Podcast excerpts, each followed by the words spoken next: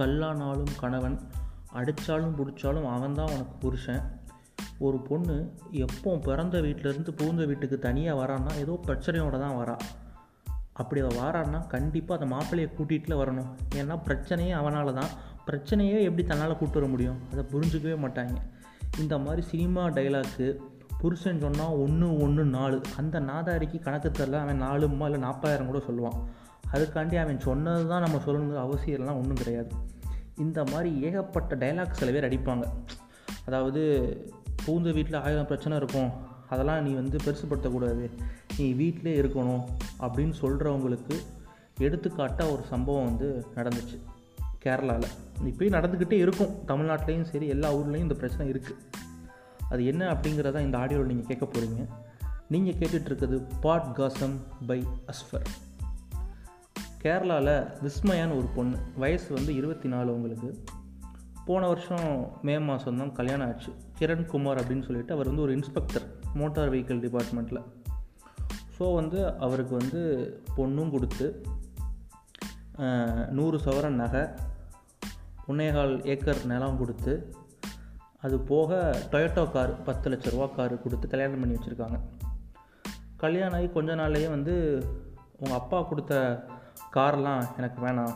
எனக்குன்னு ஒரு ஸ்டேட்டஸ் இருக்குது ஸோ வந்து கார் வேணாம். எனக்கு அந்த பணமாக கொடுத்துருங்க அப்படின்னு சொல்லிட்டு பணமாக கேட்டு அந்த பொண்ணை ரொம்ப ஃபிசிக்கலாகவும் மென்டலாகவும் டார்ச்சர் பண்ணி அடித்து வீட்டோடு சேர்ந்து ஃபேமிலியாகவே பண்ணியிருக்கானுங்க. அவங்க அப்பா அவங்க அம்மா எல்லாம் சேர்ந்து. ஸோ வந்து இந்த பொண்ணுக்கு வந்து டார்ச்சர் பிடிக்காமல் தன்னோட வீட்டுக்கு வந்துருச்சு. ஸோ வந்து இவனுக்கு பொண்டாட்டி இல்லாமல் இருக்க முடியல. ஸோ வந்து இந்த பொண்ணு வந்து ஆக்சுவலாக ஒரு மெடிக்கல் ஸ்டூடெண்ட் ஸோ வந்து எக்ஸாம் எழுத போயிருக்கு. அப்போம்போது இவன் போய் அந்த பொண்ணை மீட் பண்ணிட்டு இனிமேல் உன்னை அடிக்க மாட்டேன். வரதட்சணைலாம் கேட்க மாட்டேன். என்ன மன்னிச்சிருன்னு சொல்லிட்டு கையில் காலில் உளுந்து எப்படியோ அந்த பொண்ணை வந்து சமாதானம் பண்ணி திருப்பி வீட்டுக்கு கூட்டு வந்துட்டாங்க. கூட்டு வந்த கொஞ்ச நாளில் பார்த்தீங்க அப்படின்னா இந்த பொண்ணிட்ட காண்டாக்டே பண்ண முடியல. அவங்க வீட்டிலேருந்து இந்த விஸ்மயா அவங்க வீட்டு சைட்லேருந்து இந்த பொண்ணை பேசணுன்னா கூட செல்லை வாங்கி வச்சுட்டாங்க. டோட்டல் காண்டாக்ட் டெட்டுன்னு வச்சுக்கோங்களேன். அந்த பொண்ணு உயிரோடு இருக்கா இல்லையான்னு கூட அவங்க வீட்டுக்கு தெரியாது. அந்த மாதிரி பண்ணிட்டாங்க. ஸோ எல்லோரும் சேர்ந்து குடும்பத்தோடு ரொம்ப அடிச்சிருக்காங்க துன்புறுத்தியிருக்காங்க. ஸோ வந்து அந்த அடித்த மார்க் எல்லாத்தையுமே இந்த பொண்ணு ஃபோட்டோ எடுத்து அவங்க தெரிஞ்சவங்க ரிலேட்டிவ்ஸ்க்கு வந்து வாட்ஸ்அப்பில் அனுப்பிச்சிருக்காங்க. எங்களை இந்த மாதிரி அடிக்கிறாங்க. எங்கள் அப்பா அம்மா வந்து கூட்டு வந்து பேச சொல்லுங்கள் அப்படின்னு சொன்னோன்னே என்னை கூட்டு வர சொல்லுங்கன்னு சொன்னோன்னே சரின்ட்டு இவங்க கூட்டு வரலான்ட்டு கிளம்பியிருக்காங்க. அன்னைக்கு நைட்டு வந்து இந்த விஸ்மயா ஹஸ்பண்ட் வந்து ஃபோன் பண்ணுறாரு அவங்க அப்பாவுக்கு விஸ்மயாவோட அப்பாவுக்கு. உங்கள் பொண்ணை வந்து ஹாஸ்பிட்டலில் நாங்கள் சேர்த்துருக்கோம். என்னாச்சு ஏதாச்சுன்னு பார்த்தா இல்லை உங்கள் பொண்ணு வந்து சூசைட் பண்ணிட்டா அப்படின்னு சொல்கிறாங்க அதாவது இந்த பொண்ணோட பாத்ரூம்லேயே இந்த பொண்ணு வந்து தூக்கில் தொங்கிருச்சு அப்படின்னு டாக்டர் சொல்கிறாங்க ஏன்னா ஆஸ்பத்திரி கொண்டு வரதுக்கு முன்னாடி இவங்க இறந்துட்டாங்க. ஸோ வந்து ப்ராட் டெட் அப்படின்னு சொல்கிறாங்க ஸோ வந்து இது வந்து நம்ப முடியல. விஸ்மயோட அப்பா சொல்கிறாங்க இது வந்து சூசைடாக இருக்க சான்ஸ் இல்லை. என் பொண்ணு அப்படிப்பட்ட பொண்ணு கிடையாது அப்படின்னு சொல்கிறாங்க இது ஒரு பக்கம் கேஸ் போய்கிட்டு இருக்கு. பட் இதெல்லாம் தாண்டி ஒரு பொண்ணு பொண்ணோட அப்பா வந்து இவ்வளோ செலவு பண்ணி கல்யாணம் பண்ணி கொடுக்குறாரு. அதை வந்து மாப்பிள்ளை வீட்டு சைடில் வந்து அது ஒரு பிஸ்னஸாக பார்க்குறாங்க நம்ம வந்து இவ்வளோ போட்டால் இவ்வளோ ரிட்டர்ன் வரும். இதுவே வரதட்சணையை அதாவது பையன் கொடுத்து ஒரு பொண்ணை வாங்கினா அவனுக்கு அந்த வழி தெரியும். அப்படிப்பட்ட கல்யாணமே வேணான்ட்டு போயிடுவாங்க. ஏன்னா இவங்க இவங்க கேட்குற வரதட்சணை அப்படி தான் இருக்குது. நூறு சவரன் நகை ஒரு காரு அது போக நிலம் வீடு எல்லாம் கொடுத்துடணும் இவருக்கு. இவர் அது போக எனக்கு அதை கொண்டு வா அவங்க அம்மா வீட்டிலேருந்து இதை கொண்டு வா அதையும் மேற்கொண்டு கேட்டே இருப்பாராம். இதில் என்னென்னா பொண்ணை வந்து நீ என்னாலும் சரி என்ன பிரச்சனாலும் சரி நீ வந்து நம்ம வீட்டுக்கு வந்துடவே கூடாதுமா பெரிய பிரச்சனைமா ஊர் வந்து ஊர் உலகம் வந்து நாலு விதமாக பேசுவோம். ஸோ அதனால் அந்த பையன் உன்னை அடித்தாலும் சரி உன்னை மாமியார் வீட்டில் கொடுமைப்படுத்தினாலும் சரி நீ அங்கேயே இரு இங்கே வந்துடாத. அப்படின்னு சொல்லி என்ன? அதாவது பொண்ணை வந்து ஒரு ஒரு ரேட்டுக்கு அந்த பையனுக்கு வித்த மாதிரில இருக்குது நீங்கள் வந்துடாத உன் பிரச்சனை நீயே பார்த்துக்கோ அப்படின்னு ஒரு சுயநலமாக சொல்கிற மாதிரி இருக்குது அது போக வந்து இனிமேல் உனக்கு வந்து புகுந்த வீடு தான் அதுதான் உன் வீடு.